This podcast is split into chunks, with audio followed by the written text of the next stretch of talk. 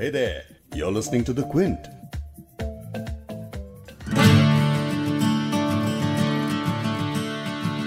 घर में पुदीना है। गुड इसकी पत्तियाँ पीस के तलवों में लगा लीजिए तपते हुए पैरों को राहत मिलेगी।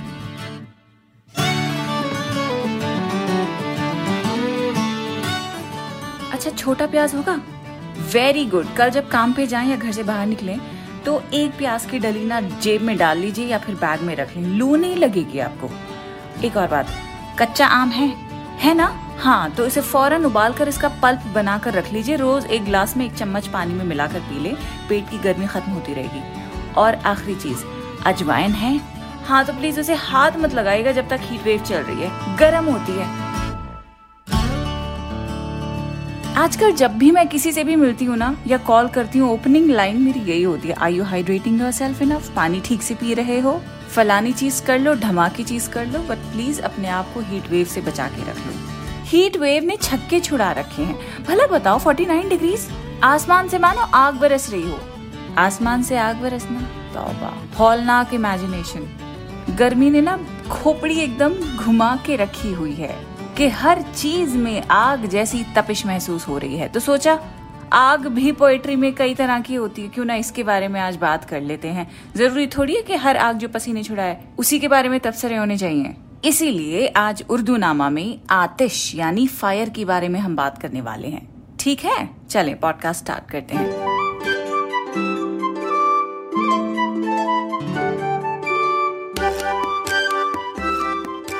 क्विंट पर आप सुन रहे हैं उर्दू नामा मैं हूँ फबीहा सैयद। आतिश यानी आग और ऐसे मौसम को जिसमें ऐसा लगे कि पूरे का पूरा शहर एक तंदूर बन चुका है, एक तंदूर में समा गया हो, उसके लिए आतिश अंगेज मौसम को जिम्मेदार ठहरा सकते हैं। आतिश अंगेज, जो आग लगाने का काम करे, जो आग भड़काने का काम करे। आग लगाने का काम वैसे लोग अपनी जबानों से भी कर लेते हैं। आतिश जबानी इसे कहते हैं।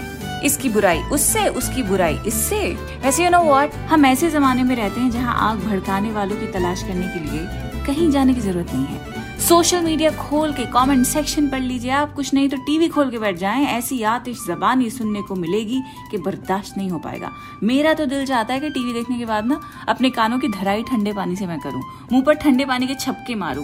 यकीन नहीं आता कि जर्नलिज्म की एक्सेप्टेड डेफिनेशन आतिश अंदाजी बन चुकी है। इट्स ए शेम मैं तो बस इतना जानती हूँ कि जिस दिन ये समझ आ जाएगा कि हर आतिश अंगेजी का नतीजा, आतिश जदगी होती है। यानी जिस चीज़ को आग लगाने की कोशिश की जाएगी, उसमें आग लग ही जाएगी। और क्या होगा? तो उस दिन शायद लोग अपनी आतिश अंदाजी से परहेज करने लगेंगे। मसलन, गुलशन में आग लगाने का काम भी किया जाता है। चैन और सुकून आग की नज़र किए जाते हैं। खुशियों में आग लगाई जाती है। तो मेरे ख्याल में ना ऐसे में ये करना बिल्कुल ठीक रहेगा कि आग का जो थीम है ना, उसको समझा जाए ढंग से। ये समझा जाए कि किस तरह की आग ऐसी है जो हमें मंजूर है। Yes not all fires are bad देखिए, उर्दू शायरी पढ़ पढ़ कर तो इतना आपके समझ आ गया होगा कि जज्बात, मोहब्बत और दिल की जो आग होती है, यानी आतिश इश्क, वो ही एक ऐसी वाहिद आतिश है जिससे हमें गुरेज और परहेज नहीं करना चाहिए। So let's start with Mirza Ghalib का वो शेर, जिसमें दिल की लगन पर उन्होंने ज़ोर दिया है।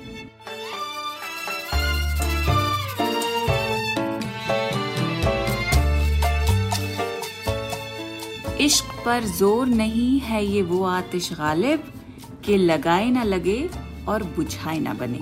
वो दिल से मोहब्बत जो निकलती है पैशन वाली जो मोहब्बत निकलती है जो किसी इंसान या चीज़ के लिए महसूस की जाती है, वो इश्क खुद में ऐसी आतिश है जो लाख कोशिश करके लगाने से नहीं लगती है। और बुझाना भी चाहो तब भी नहीं बुझ पाएगी। This is what Ghalib is saying basically Ghalib is trying to say इश्क पर इंसान का ज़ोर नहीं है, बस हो जाता है।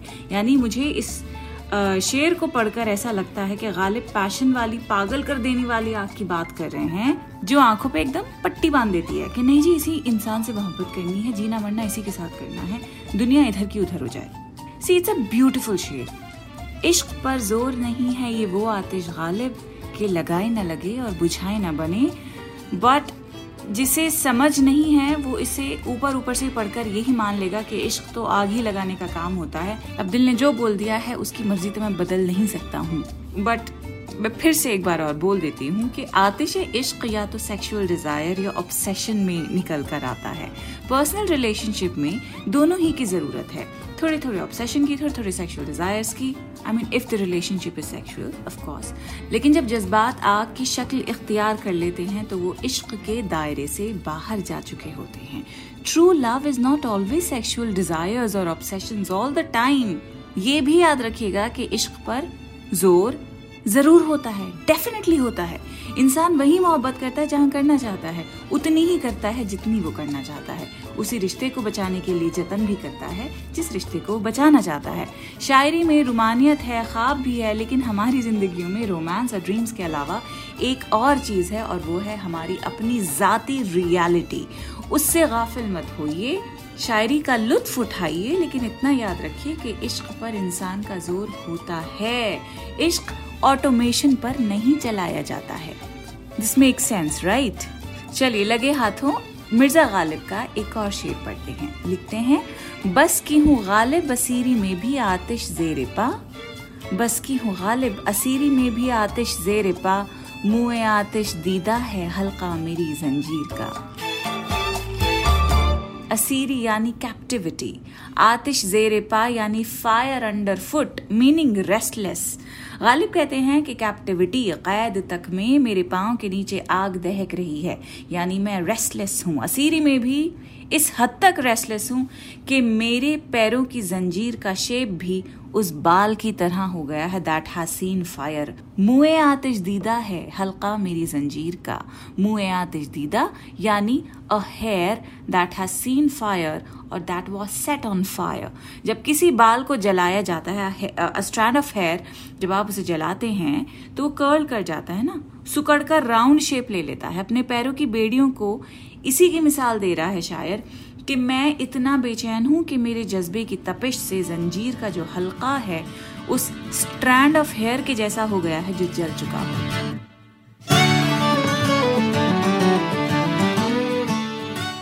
Well this is Mirza Ghalib for you उनका एक शेर ऐसा होता है, मानो कई सारी परतों के नीचे उसके मायने छुपे होते हैं। दिस इज़ अडिक्टिव एक बार गालिब पढ़ लें आप, फिर गालिब आपका पीछा नहीं छोड़ते। यू की गोइंग बैक टू हिम चलिए, अब इतनी परतों वाली शायरी नहीं, बल्कि एक आसान जबान में आपको नज्म सुनाती हूँ बाय रविंद्र जैन। रविंद्र जैन म्यूजिशियन थे लिरिसिस्ट थे, और चित चोर जैसी फ़िल्मों के लिए इन्होंने म्यूज़िक दी है। इस फ़िल्म से भी ज़्यादा पॉपुलर एक प्रोजेक्ट था, जिसपे इन्होंने काम किया था, और वो था रामानंद सागर की रामायण के लिए, जब इन्होंने म्यूज़िक कंपोज किया था। सो रविंद्र जैन की नज्म आतिश, अब सुनिए आप। लिखते हैं, धरती आतिश है, आसमां आतिश है, निहा और कहीं अया आतिश। हो चरागा जले दिए से दिया करना ऐसे ही रायगा आतिश। देख कर उसका आतिशी चेहरा, बन गई मेरी दास्तां आतिश। तब तलक हम जवान रहते हैं, जब तलक हम में है जवान आतिश। ये तो बात बिल्कुल सही कही है। That age is just a number जवानी और बुढ़ापे को नापा जाता है अंदर की आतिश से। दिल जमा तो सब जमा। Okay I will not digress आगे बढ़ते हैं। बेधुआं है, बेशरारा, बेलौ भी, फूंक देती है बेजबा आतिश। कितने हमदर्द हैं नशेमन के, आंधी बरसात बिजलियाँ आतिश। जहन में, दिल में, रूह में, तन में, है न जाने कहाँ कहाँ आतिश। आग से आग के बुझाने का फलसफा कर रही बयां आतिश।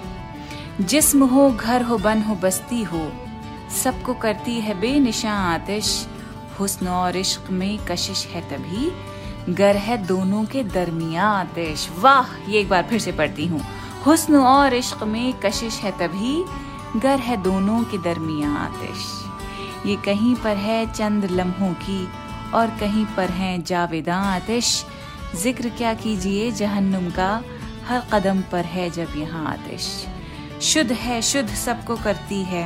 है जहाँ में, जहाँ जहाँ आतिश।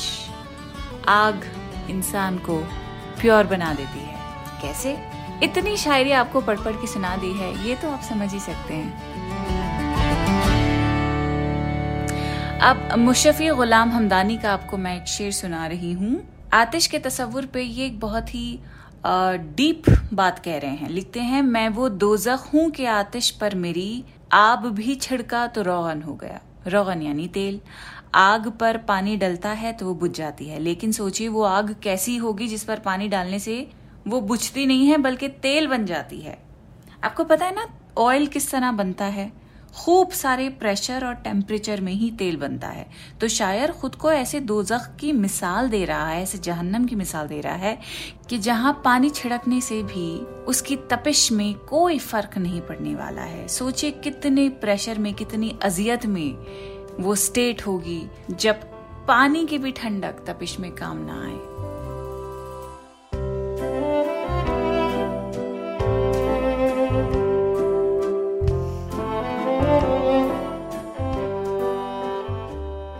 अब एक और आपको नज्म सुनाती हूँ। ये लिखी है कैफ अहमद सिद्दीकी ने। नज्म का नाम आतिश। लिखते हैं, सोचता हूँ, वक्त की गर्दन पकड़कर रेशमी स्कार्फ का फंदा लगाकर खींच लूँ और इतनी ज़ोर से चीखूं जमी से आसमां तक सिर्फ़ मेरी चीख ही का शोर गूंजे।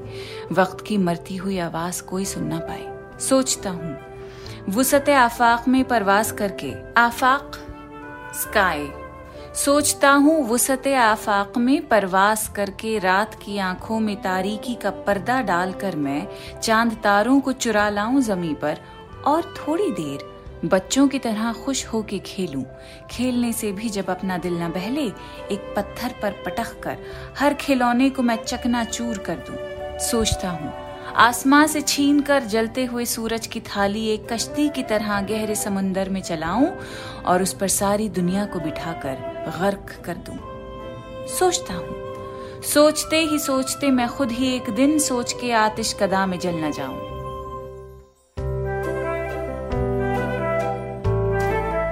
समझ रहे ना कि कितनी आग, कितनी झुंझलाहट, कितनी तपिश है इस सोच के अंदर। शायर आखिर में खुद ही बोल रहा है कि मैं सोचता हूँ कि कहीं खुद ही एक दिन सोच के आतिश कदा में जलना चाहूँ कि मेरी ये जो सोच का पहिया है, ये जो मैं इतना नेगेटिव सोचता रहता हूँ, सोचता रहता हूँ, उसके आतिश कदा में, यानी फर्नेस में मैं खुद ही जलना जाऊँ। तो अपनी सोच ध्यान से सोचिए we become what we think but you know what ठंडे ठंडे रहे तो क्या मज़ा जीने का? थोड़ी बहुत तो आग दिल में भी होनी ज़रूरी है ना? क्योंकि वही ऐसे रास्ते तक हमको लेके जाती है। ऐसे रास्ते तय करवा देती है हमसे वो आग, जिन पर चलने से पहले पैर कांपते हैं। और आग होगी तो प्यास भी होगी। कुछ कर दिखाने की प्यास सबसे मीठी प्यास होती है। ज़फ़र अकबर आबादी का शेर भी यही बात कह रहा है। कि थी मेरे दिल की प्यास तपिश दश्त की न थी। थी मेरे दिल की प्यास तपिश दश्त की न थी, बुझती समंदरों से वो तिश्नगी न थी। तिश्नगी यानी प्यास, एक ऐसी प्यास जो समंदर से भी ना बुझे। वही प्यास आपको बड़े बड़े मराहिल बड़े बड़े रास्ते तय करवाएगी। दिल की इसी आग का पीछा करते आप चले जाइए। नेगेटिविटी के स्पाइरल में ना फंसिए। और वो जज्बा आपको जहाँ से भी मिले, जिस चीज़ से भी मिले may you find all of that and more to reach way you want to be आमीन। अपना ख्याल रखें। अगले हफ़्ते फिर से मिलते हैं। खुदाफिज